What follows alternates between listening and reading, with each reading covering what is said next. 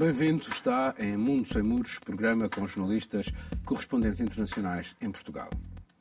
Suspeito de crimes de abuso de confiança, burla qualificada, falsificação, fraude fiscal e branqueamento, o presidente do Benfica foi detido.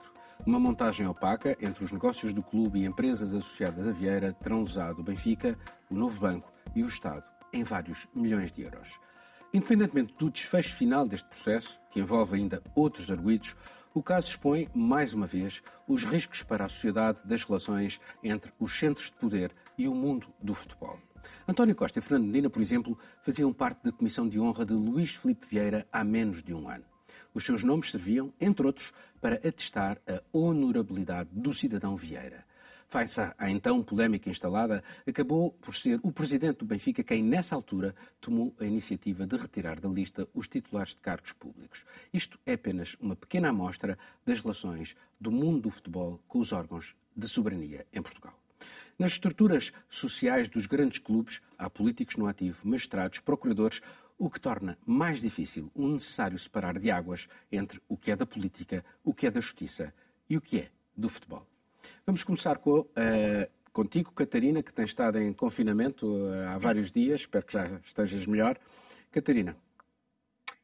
Oi, Paulo. Olá.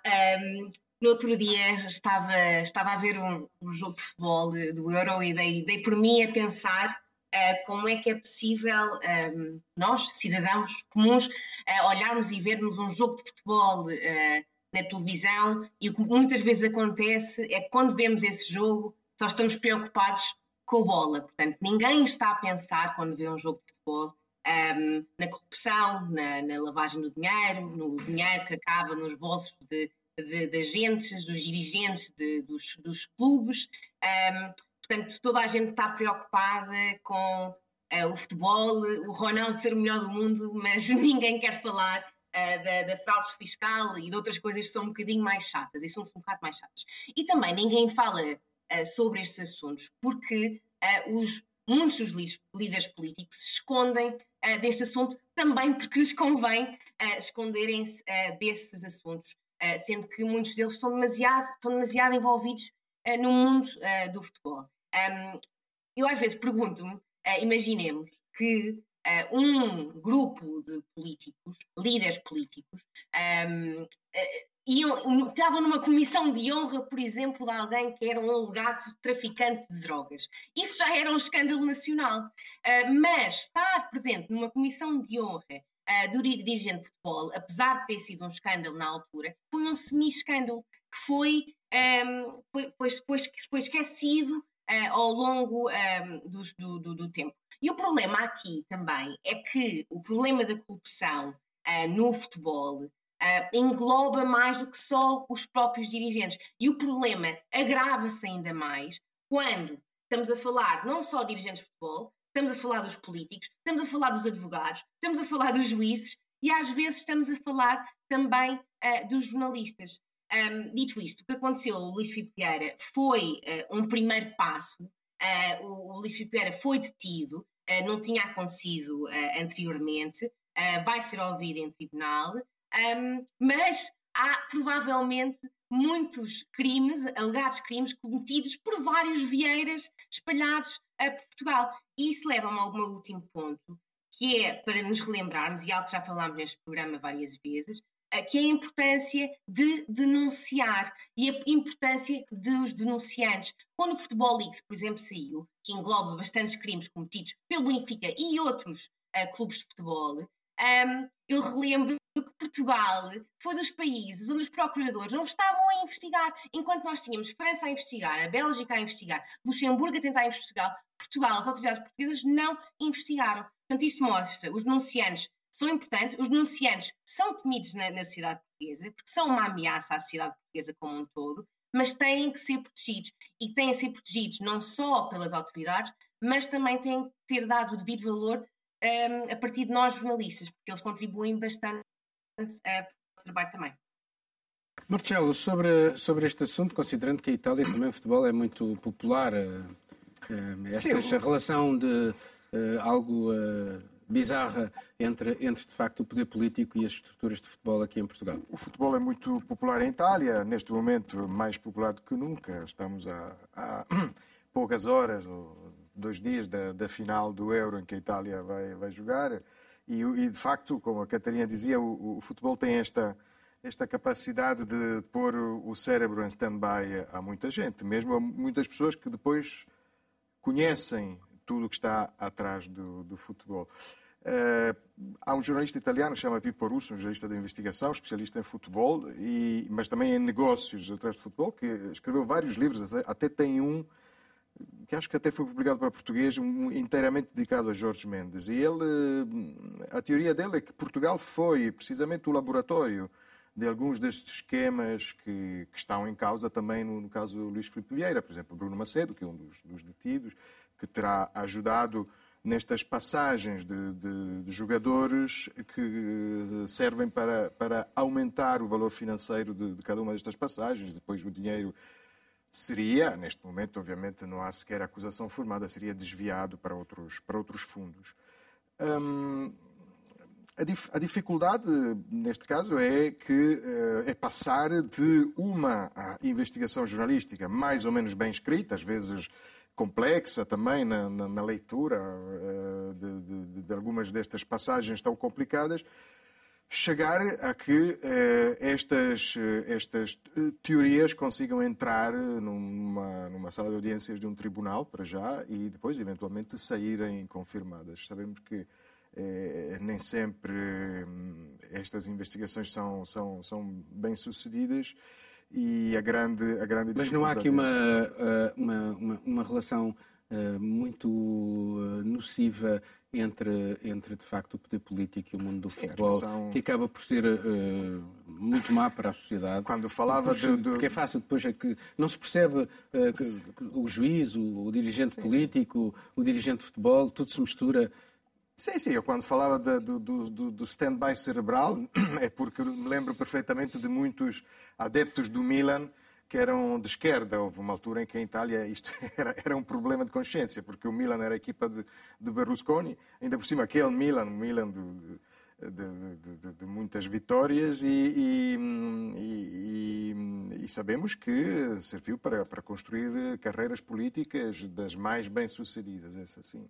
É, é, é muito difícil, é muito difícil... Portanto, perde-se a dimensão da racionalidade quando... quando completamente, quando... completamente. Não, não, não percebemos, ou eh, às vezes não percebemos, por exemplo, que há sempre eh, duas equipas em campo e uma terceira equipa, que às vezes eh, é a equipa fantasma, que é a equipa, por exemplo, de alguns jogadores, alguns grandes jogadores que mesmo jogando nas duas equipas que se defrontam no campo, depois pertencem à grande equipa financeira de este ou daquela gente que, que no fundo, decide o futuro destes, destes jogadores. E, e às vezes, quando marcam golos, estão a marcar para a mesma equipa que, que é a equipa do, do poder real que está atrás de, do espetáculo. Hum, pronto, mas isso são as mecânicas perversas uh, do futebol. Eu, aqui a minha maior preocupação é, é, e era isso que eu gostava de, de abordar, é, é, é precisamente a relação entre os órgãos de soberania e o mundo do futebol. Miguel.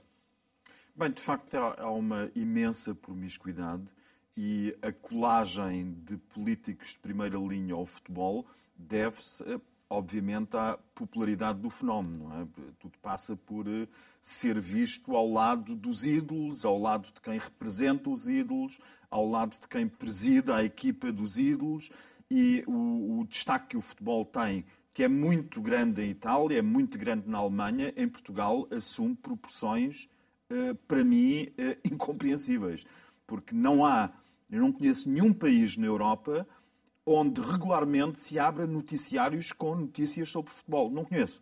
Noticiários principais, noticiários de informação geral, é frequentíssimo em Portugal. Aliás, lembro-me de assistir a todos os noticiários de todos os canais abrirem com uma notícia de futebol, e era um presidente de um clube de futebol que estaria uh, num restaurante a jantar com alguém que iria ser treinador desse clube de futebol. E todos abrem com diretos disso. Portanto, é um absurdo. É um absurdo. E face a esta popularidade tremenda, que eu não compreendo, eu não vou fazer uma crítica ao futebol, porque isto parece aquela história do Michael Corleone, que uma pessoa tenta escapar ao futebol e depois they pull us back in. Obrigam-nos a falar, puxam-nos de volta, obrigam-nos a falar de futebol. Mas, de facto, é um fenómeno de...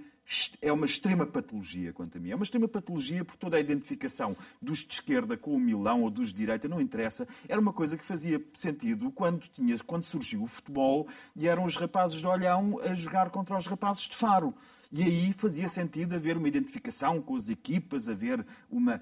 Hoje em dia não faz o menor sentido. Quer dizer, os jogadores são uma mercadoria como outra qualquer. São produtos de marketing, mas continuamos a acreditar no tricô e na embalagem. Enfim, é um atestado de pobreza, lamento dizê-lo, para quem se identifica e é fanático de futebol, seja em Itália, seja na Alemanha, mas sobretudo em Portugal, onde o fenómeno assume estranhas dimensões. Deixa-me só dizer, quanto a este caso em concreto, eu assisti em, com grande ingenuidade, em dois mil e dezassete, assisti hum, numa pequena vila onde temos uma casa de campo, na Marteleira, que é a sede da empresa, uh, multi, da, da grande empresa nacional de aviários.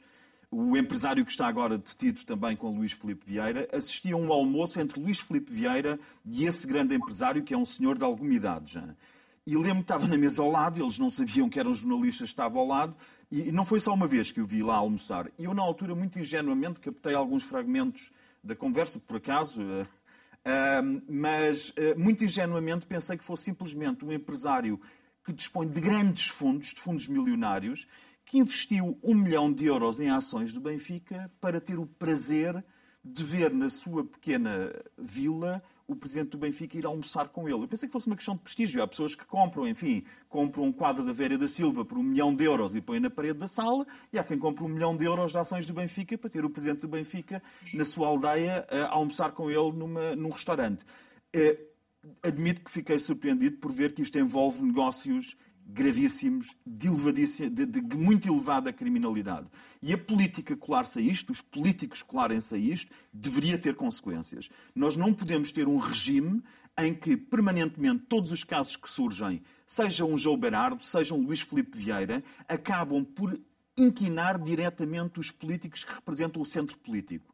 O centro político e o arco de governação. O que nós estamos a fazer é nós estamos a contribuir, contribuir. Entramos num dilema, porque cada vez que, cada vez que denunciamos e noticiamos este tipo de casos, estamos a causar uma tremenda erosão política do centro político e estamos a reforçar imenso os extremos, que são perigosíssimos, como sabemos, com ênfase no, no Chega. E o dilema é que, se denunciamos... Se denunciamos estes casos e se os noticiamos como, como eles merecem ser noticiados, estamos a causar uma erosão ao centro. Se não os denunciamos, estamos a ser cúmplices desta podridão e estamos também a, a causar uma erosão do centro político. O Chega Bom, também a, é uma alternativa. A verdade é que o, o, esta questão, inclusivamente, ultrapassa fronteiras, é notícia em vários outros países e, portanto, a imagem externa do, do, de Portugal também acaba por ficar, uh, por ricochete, de, danificada. Aqui a questão, uh, uh, Juliana, eu... que me coloco é face ao lado emocional uh, do futebol. Uh, quem é que instrumentaliza quem? É a, é a política que instrumentaliza o futebol ou é o futebol que instrumentaliza a política? Há uma simbiose aí. Acho que o Miguel já disse muito bem isso. Existe toda uma simbiose, porque do lado dos políticos é muito bom estar próximo dessa paixão nacional, que é o futebol, que move paixões. Nós vimos muito bem o que, que o futebol é capaz nesse país, todos nós sabemos, e em muitos outros. O Brasil vive, vivia um dos seus piores momentos da pandemia e agora é sede da Copa América, porque o presidente Bolsonaro achou que poderia ser bom para o moral do país ter, enfim, uma competição de futebol nesse momento. Nós sabemos muito bem o, qual tipo de poder o futebol tem em Portugal e em qualquer outro país do mundo, em quase todos. É, mas acho que o que fica mais... para mim, desse caso, fica mais flagrante desse caso, é como é algo que é tão antigo, porque se fala de Luís Filipe Vieira desde... Eu, eu moro em Portugal há sete anos e desde que eu cheguei aqui sempre se falou nisso, mas eu acho que existe um ponto interessante de viragem nessa questão, que é um pouco como o caso do Berardo, que a comissão parlamentar, que depois que ele foi ouvido, a coisa mudou um pouco. Acho que houve ali um momento de, de viragem em relação...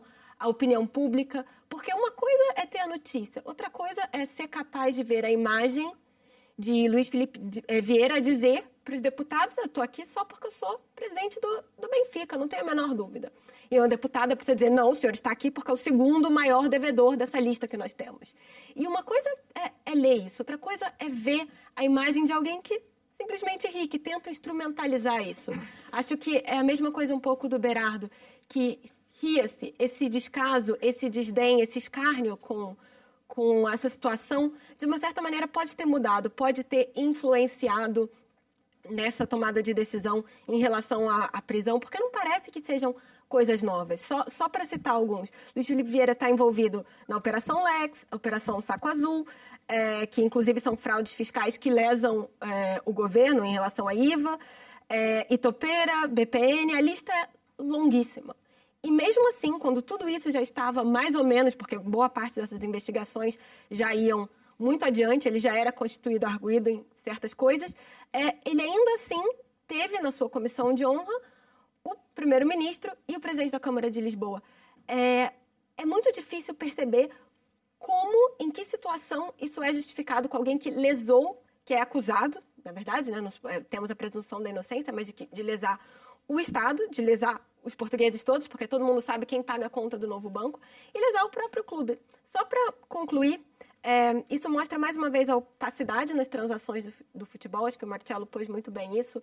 É, quando existe uma transação de um jogador ser vendido do clube A para o clube B, não é só ali que existe, existe toda uma cadeia de vendas, de offshores, de pessoas que lucram com isso. E graças e ao nesse... Rui Pinto ficámos a saber Sim. algumas coisas desse mundo Sim. opaco. E... E, Paulo, nesse momento não existe regulação, seja nível nacional, seja nível internacional, para saber quem são essas pessoas. Não existe. Poderia haver uma tentativa de transparência mais forte por parte dos reguladores nacionais e mesmo internacionais. Acho que é preciso abrir a caixa preta das transações do futebol. Mas a quem interessa, porque se o, se o presidente do clube entrega resultados, ninguém nem quer saber o que está acontecendo. Paulo, deixa-me só acrescentar, já que o Miguel citava o Chega, que o Chega Temos não que é... Passar não, não, eu sei, eu sei, eu sei, eu sei. Mas é, o Chega não, é, rápido, não é uma alternativa à política, à mistura entre política e futebol, mas é precisamente o produto mais recente, não é? Sim, Como ele, ele nasce por ser um comentador. Eu sei, é, nasce do futebol. Nasce do futebol. vinte anos depois, após milhares de mortos, milhares de feridos, milhares de milhões de dólares investidos, os Estados Unidos e a NATO abandonam o Afeganistão à sua sorte. É já muito pouco o que resta das forças internacionais no país. A invasão fez-se há quase vinte anos em nome da luta contra o terrorismo, contra um governo que albergava a Al-Qaeda e impunha uma visão extrema do Islão, não dando às mulheres, é apenas um exemplo, quase nenhum dos direitos, nem sequer o de estudar. vinte anos depois, o país está de novo à mercê dos talibãs. Eles estão cada vez mais próximos dos grandes centros urbanos. Washington limitou-se a concretizar um acordo assinado ainda na presidência de Donald Trump para a retirada dos soldados norte-americanos e, por via disso, arrastando os da NATO. O fim do apoio dos rebeldes afegãos à Al-Qaeda era um ponto central desse compromisso, mas ele implicava também o empenho dos talibãs em negociar em boa fé um acordo de paz com o governo. Nada disso se passou. As negociações de paz estão moribundas. E perante a eventual tomada de poder dos talibãs, maioritariamente da etnia pashtun, aumenta o número de milícias de base étnica, reavivando as memórias terríveis dos excessos e brutalidades da Guerra Civil. A probabilidade de o mundo voltar a ver imagens terríveis de sofrimento humano no Afeganistão é, por isso, cada vez maior. Juliana, volto também a ti, porque tem a ver com mulheres, de facto. No fundo, a intervenção soviética foi porque o governo queria que as mulheres fossem estudar e há sempre este problema muito centrado no papel das mulheres na sociedade islâmica. A perspectiva de um retorno do Talibã é assustadora e não só para nós que estamos aqui, que vemos isso se desenrolar, para os próprios afegãos, é só conferir a fila para conseguir um passaporte em Cabul nesse momento. Mesmo as pessoas estão a querer sair, estão desesperadas, porque a, são, é muito sombrio. É, a verdade é que a retirada americana, nesse momento, feita na calada da noite, porque foi exatamente isso que eles fizeram, não avisaram, saíram. Joe Biden disse que foi uma questão de segurança, não ter um aviso prévio, mas a verdade é que eles abandonaram é, as posições no meio da noite, sem, sem avisar a ninguém, e já houve uma retirada praticamente completa. Existe uma, existem forças residuais. É, É interessante porque o, Af- o Afeganistão é normalmente chamado do cemitério de impérios. porque houve uma tentativa britânica de, de controlar a situação depois dos soviéticos, que depois de uma presença de dez anos foram obrigados a se retirar, já tem um pouco mais de trinta anos, e foi justamente a saída apressada dos soviéticos da região que, anos depois, permitiu a ascensão do Talibã. E não vamos esquecer quem é que alimentou isso, porque, num contexto de Guerra Fria, foram os americanos que apoiaram milícias que se, opus, é, se opunham ao, ao governo apoiado pelos soviéticos. Então, tudo é um xadrez que, na verdade, volta a assombrar os americanos. Eles financiaram, vamos só lembrar, também Osama Bin Laden, muito antes disso. É, a retirada, nesse momento, que nós podemos dizer que parece que vai ter um resultado a curto prazo interessante para os Estados Unidos, de poder dizer, olha, no aniversário de vinte anos do onze de setembro, eles vão poder dizer, nós saímos dali, acabou, Osama Bin Laden morreu, e tudo isso. Mas o longo prazo... É, deixa-se uma mensagem para outras organizações, sejam terroristas, sejam autoritárias, de que vale a pena insistir, que se eles forem persistentes, é, a ocupação estrangeira, no fundo, vai sair. E só, só para concluir, os Estados Unidos tiveram chance de negociar com o Talibã em termos muito, muito, muito melhores, quando o Talibã estava numa situação muito fragilizada, e eles não quiseram, dizendo que não negociavam com terroristas. Isso foi exatamente no início, e a verdade é que a Al-Qaeda está muito interligada aos Talibã. Eles casam com, estão casados com mulheres pastuns, estão inseridos na sociedade talibã, Uh, e pronto, nesta altura uh, provavelmente não vão colocar um problema, mas continuam lá. Uh, mas qual é a tua leitura desta, deste abandono uh, uh, do, do, do Afeganistão, desta não reconstrução do país, porque de facto o país não foi reconstruído, uh, só, se preocupa, só houve uma preocupação, que era acabar com o terrorismo. Eu tenho muitas dúvidas que o terrorismo tenha, tenha acabado naquela região, mas isso sou eu.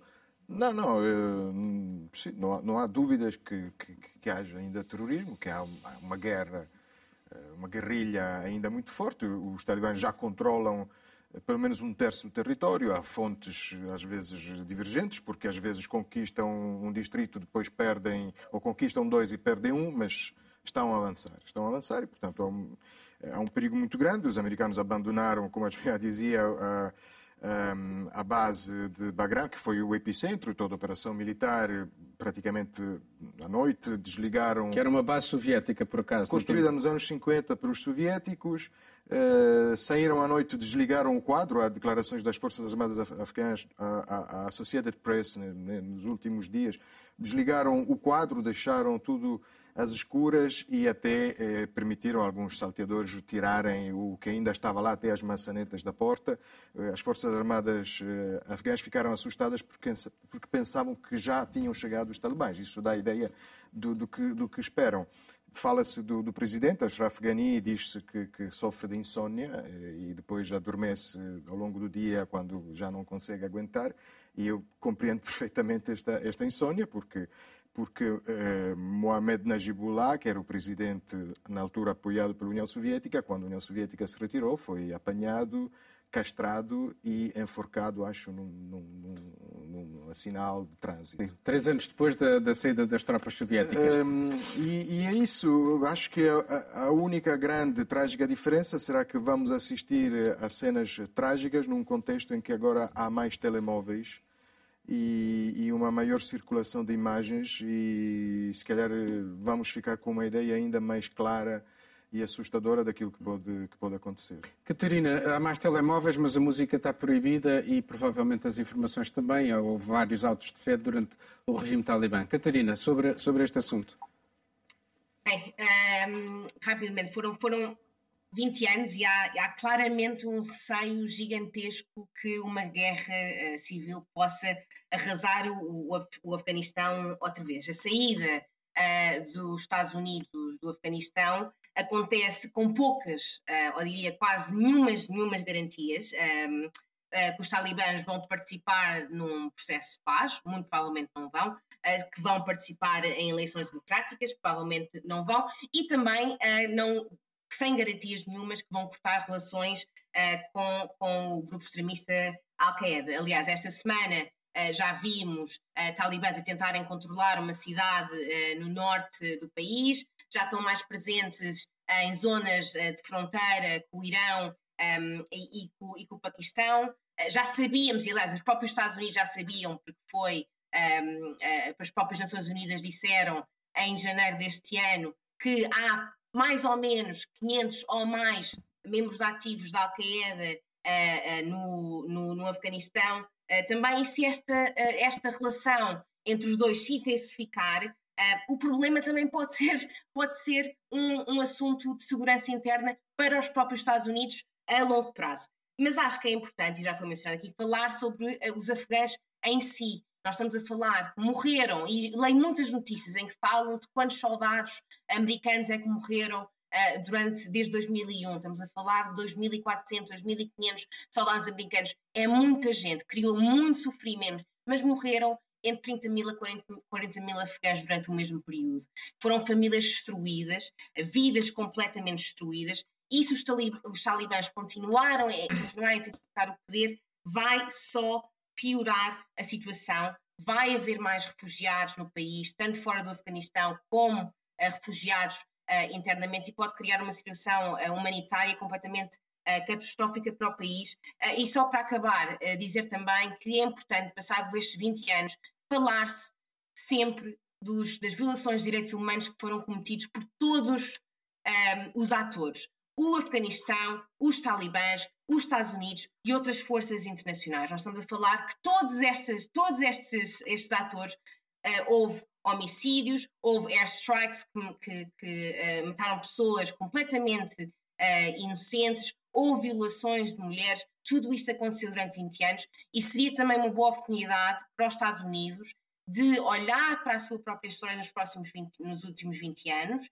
e perceber os erros que cometeu, para tentarmos, de alguma forma, apesar de eu achar ser muito difícil, que estes erros não se uh, cometam outra vez uh, num, num futuro próximo. Miguel, uh, a realidade é que uh, é incontestável. A intervenção uh, no Iraque foi logo a seguir, aquela ideia de combater o, o, o terrorismo, e foi por, por, por causa disso que, que, que não houve esse investimento na reconstrução da, do Afeganistão. Esse é um dos pecados originais de, desta, desta, desta intervenção. Um, e, portanto, toda a intervenção uh, ocidental da NATO naquela região deixou aquela zona muito pior do que estava. E agora vamos sair e aquilo que estava, aquela realidade que, que levou à intervenção é aquela que vamos provavelmente deixar lá. Uh, portanto, há aqui um, não há aqui uma, uma perversidade na, na forma como tudo isto se passou ao longo destes últimos vinte anos. Bem, eu acho que podemos recuar muito mais como do que vinte anos. Há uma perversão em toda esta forma de fazer política e, e pego na, na ideia de, de Juliana, muito bem lembrada, de, do cemitério de, de impérios.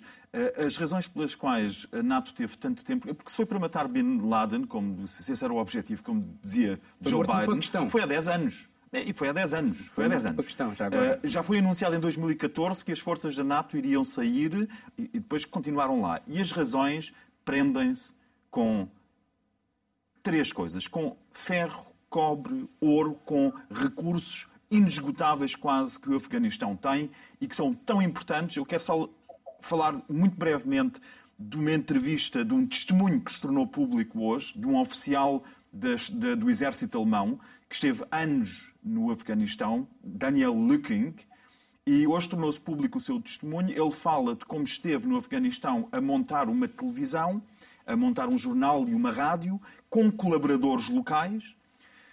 Entretanto, uma das colaboradoras locais que já saiu foi morta à saída de casa, porque se tinha tornado uma mulher ocidental, foi morta à saída de casa.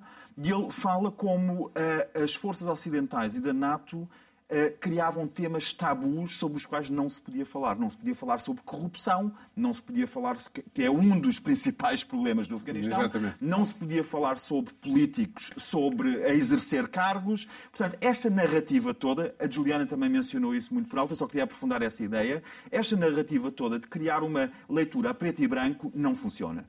Porque basta recuarmos para o tempo em que os soviéticos estavam no Afeganistão, e em que o Ocidente apoiava os mujahedin, que eram pashtun, como se chamavam antes. Depois mudou-se o rótulo dos mujahedin para talibãs, porque eles, no fundo, os talibãs e os mujahedin sobrepõem-se absolutamente, mas não convinha uh, fazer dos antigos heróis. Até houve um filme do James Bond com o Timothy Dalton, em que os mujahedin eram uns guerreiros fabulosos que estavam a ser apoiados pelo Ocidente, eram talibãs.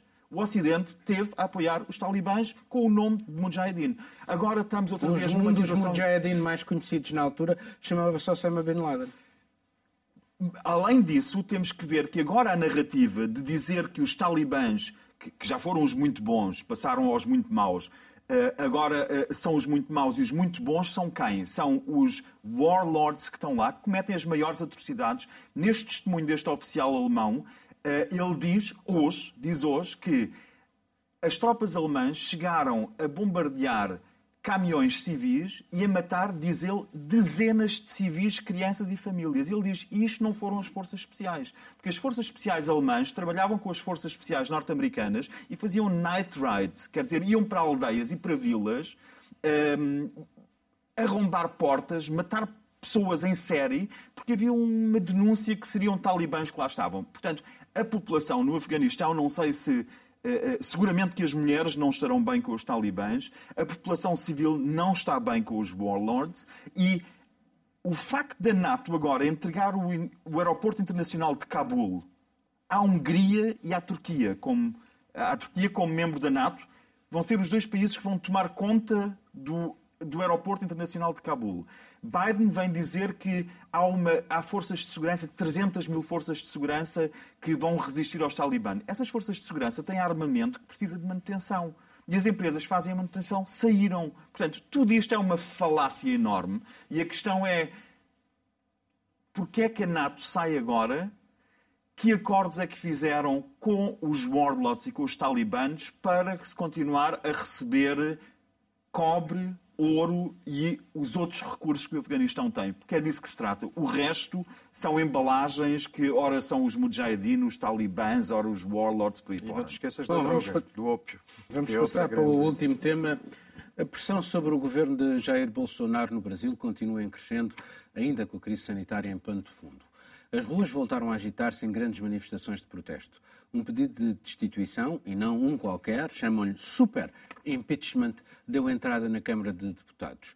O Senado ordenou um inquérito visando o chefe de Estado por suspeitas de prevaricação, isto por ele ter sido alertado e não ter dado sequência a uma suposta tentativa de corrupção na compra de vacinas. Em lugar de mandar investigar as eventuais irregularidades, o Governo mandou investigar os denunciantes. Entretanto, demitiu o diretor de saúde, alvo de suspeitas de corrupção na compra das vacinas, e que acabou mesmo detido após ser ouvido na Comissão de Inquérito que analisa a resposta do Executivo à crise sanitária. E como se não bastasse, uma gravação áudio de uma antiga cunhada de Bolsonaro refere um esquema ilegal em que os seus assessores tinham de lhe devolver parte do salário em troca de permanecerem no cargo. Isto na altura em que ele era um simples deputado. Uma prática de peculato comum e que é chamada no Brasil de rachadinha.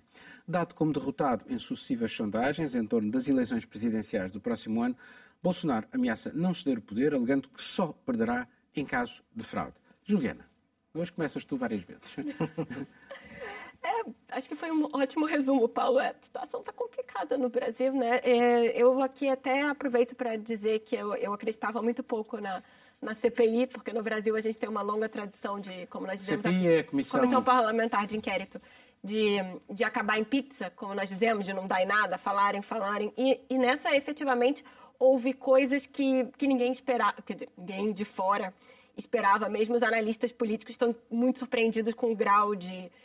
De, de revelações, porque durante muito tempo se achava que é, a recusa de vacinas era uma questão muito ideológica, do tipo, não acreditamos no negacionismo de vacinas, mas não, parece que tem, é, pode ter uma, uma questão de corrupção, de não querer negociar com a Pfizer, de ignorar dezenas de e-mails da Pfizer, que era uma negociação direta, para é, simplesmente priorizar uma empresa que faz a intermediação e ganha alguma coisa com isso. É, é claro, o próprio denunciante de um dos esquemas foi-se visto no, com base no telemóvel, que estava negociando um outro esquema paralelo, que nós mostramos é que não existe, não existe santo nessas relações. Mas é, houve um desgaste, um desgaste enorme para a imagem do presidente Bolsonaro, porque é, essas questões de rachadinha, como parece até uma coisa menor, mas não, é um crime grave, mas o nome racha, rachadinha no Brasil às vezes torna isso, já eram mais ou menos conhecidas, de, o filho dele é investigado por isso, mas a questão de mostrar uma tentativa de é, direta do, do governo, um envolvimento que pode chegar até altas pessoas no governo, com superfaturamento de vacinas, é algo que abala seriamente a imagem do presidente Bolsonaro na opinião pública. E só para concluir, é, a Datafolha de ontem, uma, uma sondagem de opiniões, mostra que a maioria dos brasileiros acha Bolsonaro, abro aspas, desonesto, falso, incompetente, despreparado, indeciso, autoritário e pouco inteligente. Catarina, é, para aquele que era, é, se apresentava como o campeão da luta contra a corrupção, Uh, convenhamos que esta não, não são propriamente boas notícias aquilo que está a ocorrer, não é? Não, exatamente, exatamente. Aliás, foi, foi, foi por aí o Bolsonaro foi eleito dizendo que queria acabar com a corrupção no Brasil e depois, para a surpresa de basicamente quase ninguém, uh, torna-se ele uh, o corrupto. Um, eu queria só uh, relembrar, e eu acho que aqui no, no ponto do, do Brasil a Juliana já tocou em quase tudo, mas que nós estamos a falar de um, de um país um, onde já morreram mais de meio milhão de pessoas um, com covid dezenove, onde vimos imagens completamente chocantes de pessoas à porta dos hospitais, de falta uh, de, de oxigénio, uh, um desespero total, cemitérios cheios, tudo o resto, e depois vem ao de cima... Um, Uh, casos como a Juliana referiu, da Pfizer terem tentado entrar em contacto com o Brasil uh, várias vezes e o Brasil ter demorado meses, o governo Bolsonaro ter demorado meses a, a responder, que para estas famílias que perderam familiares, uh, que perderam amigos, uh, é um balde uh, de água, água fria, e eu até fico, fico surpreendida que demorou até este momento, um, até algumas semanas, para a popularidade do Bolsonaro ter começado a cair como, como, como caiu. Um, queria só tocar no ponto das eleições também. Bolsonaro, obviamente, disse que não iria uh, aceitar o resultado das eleições se o sistema eleitoral do Brasil não fosse modificado. Uh, ou seja, o sistema do Brasil é eletrónico, não é? E ele quer que seja em papel, para dizer que esse sistema já está uh, em prática desde os noventa, nunca houve problema nenhum, mas outra vez é uma história repetida. O herói de Bolsonaro, como todos sabemos, é Donald Trump. Foi exatamente isso que Donald Trump fez, e o que se está a ver no Brasil e o tipo de discurso que Bolsonaro está a ter, muito provavelmente vamos, vamos vê-lo noutras partes do mundo, infelizmente. E apesar da popularidade de Bolsonaro estar a cair, e sabemos que as eleições do próximo ano muito provavelmente vão ser bastante renhidas, vão ser eleições muito complicadas, mas uma coisa é certa, é que vão novamente mostrar o quão dividida a sociedade brasileira está, Um, tal como aconteceu nos Estados Unidos, um, e isso pode ter uh, grandes consequências no futuro uh, para o Brasil. Miguel, sobre este, a situação no Brasil. Bem, a situação foi descrita um, em pormenor, um, não há muito a acrescentar, mas eu alertava para o seguinte: uh, o percurso de Bolsonaro de agora para a frente, face à ao previsível resultado de umas eleições em que ele, das quais ele não sairá vencedor, é, esse sim acho muito preocupante. Nós temos o, o fenómeno, de facto, podíamos uh, falar uh, horas sobre os fenómenos de corrupção. Permite-me só, uh, já agora, Miguel, só, só uma pequena interrupção. Ele chegou a dizer que as eleições que deram a vitória a Dilma Rousseff uh, uh, foram, foram, foram, uh, foram truncadas porque quem ganhou, segundo ele, foi o Aécio Neves e não a Dilma Rousseff. Mas ele está, portanto, já está a, projetar... a pôr em causa uh, uh, as próximas eleições, mas usando eleições anteriores. Já o fez, está a fazê-lo neste momento, está a dizer neste momento, Bolsonaro está a dizer neste momento que uh, uh, não... Os resultados, está a ir um caminho de Donald Trump, que os resultados poderão não ser reconhecidos por ele, e até pondera não, que, que não haja eleições no prazo previsto, e resta saber a que mais meios irá recorrer, porque ele viu o que aconteceu a Donald Trump, a que mais meios irá recorrer para se manter no, no poder. É isso que me preocupa, saber das ligações, sabendo das ligações que ele tem com os militares, preocupa-me de facto muito, e sabendo do, de, de, da tendência generalizada para autoritarismos pelo, pelo uh, planeta político fora, preocupa-me saber para onde é que uh, vão, irão as ideias de Bolsonaro. Eu acho que o problema, não, a corrupção é um problema. Nós temos, mas também as rachadinhas existem no Parlamento Europeu, que é uh, uh, as dotações dos deputados vão metade para a mulher, metade para a sobrinha, ou para a sobrinha e para, para o marido. Existem em Portugal com, com, com os domicílios dos deputados que cobram por sítios onde não moram. Portanto, o problema aqui licença de... também para te interromper mais uma vez. O antigo uh, uh, primeiro-ministro francês, François Fillon, foi condenado precisamente por causa de uma situação dessas, que era um emprego fictício para a, a mulher dele. Exato. Portanto, eu acho que era bom apontar este cancro que, no fundo, atravessa todos os temas que nós tivemos aqui, que é este cancro da corrupção. E, e este cancro da corrupção leva, conforme o seu grau de intensidade, a que se viva num país como... Uh, Itália, Portugal ou Alemanha. Nós na Alemanha tivemos um, um ministro de, das Finanças que recebia envelopes com cinquenta mil euros de traficantes de armas, enquanto era uh, um, o ministro das Finanças, Schäuble, que já não falava dele há muito tempo, uh, recebeu envelopes assumidamente e depois desapareceu vinte anos da política. E só voltou quando, depois de uma longa travessia do deserto. Mas, portanto, este problema da corrupção que atravessa todos os nossos temas mostra quando o grau de intensidade é muito alto, podemos chegar a limites de warlords e Afeganistão. É para lá que o caminho leva. E, por isso, o centro e os partidos ao centro e, e os candidatos presidenciais no Brasil... E os partidos do centro em Portugal deviam fazer tudo para combater a corrupção. E o que nós vemos é que não estão a fazer.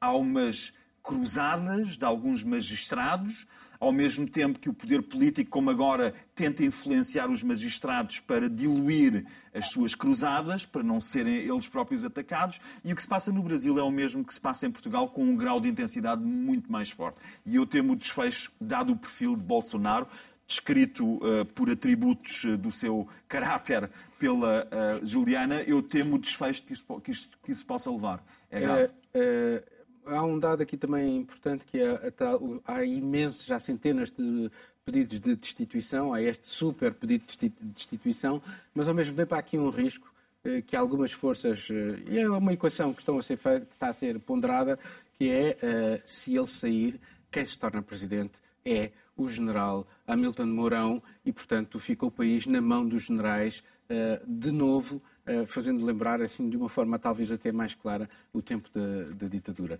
Mas, uh, Marcelo? Uh, os pedidos de destituição, já, já vimos no caso do Trump, são pedidos que têm uma, um percurso sempre muito complicado e longo. E em democracia o melhor instrumento para destituir alguém é votar.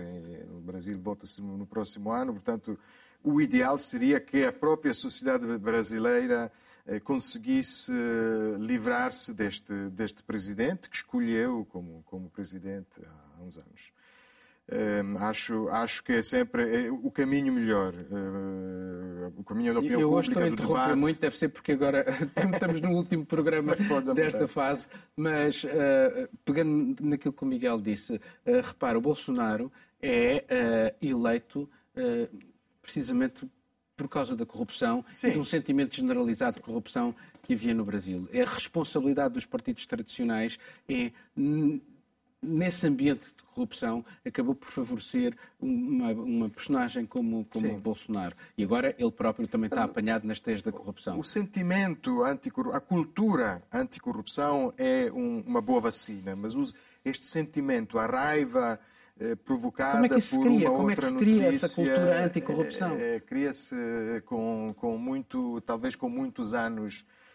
De, de debate e de, e de análise, porque, por experiência, educação sabemos, e ética, educação e ética, porque sabemos por experiência que, normalmente, quando esta, esta raiva anticorrupção se deposita num candidato, mesmo que este candidato resulte corrupto várias vezes, há uma parte, digamos, de, de, do eleitorado que, que o identifica, ao contrário, como o líder da anticorrupção, que continua a identificá-lo como tal. Nós vimos isso, por exemplo, em Itália, a Liga ficou envolvida numa quantidade de, de, de escândalos financeiros que não são inferiores àquilo que nós em Itália costumamos chamar a Primeira República, os, os antigos partidos. E, e, no entanto, como podem ver, continua a subir nas sondagens. Portanto, eh, eh, Bolsonaro e o Brasil não são diferentes. Deriva autoritária. Sim, pois é uma, uma deriva autoritária, uma série de, de, de, de, de, de, de, de instrumentos para, para, para criar identificação. A forma como geriu uh, o,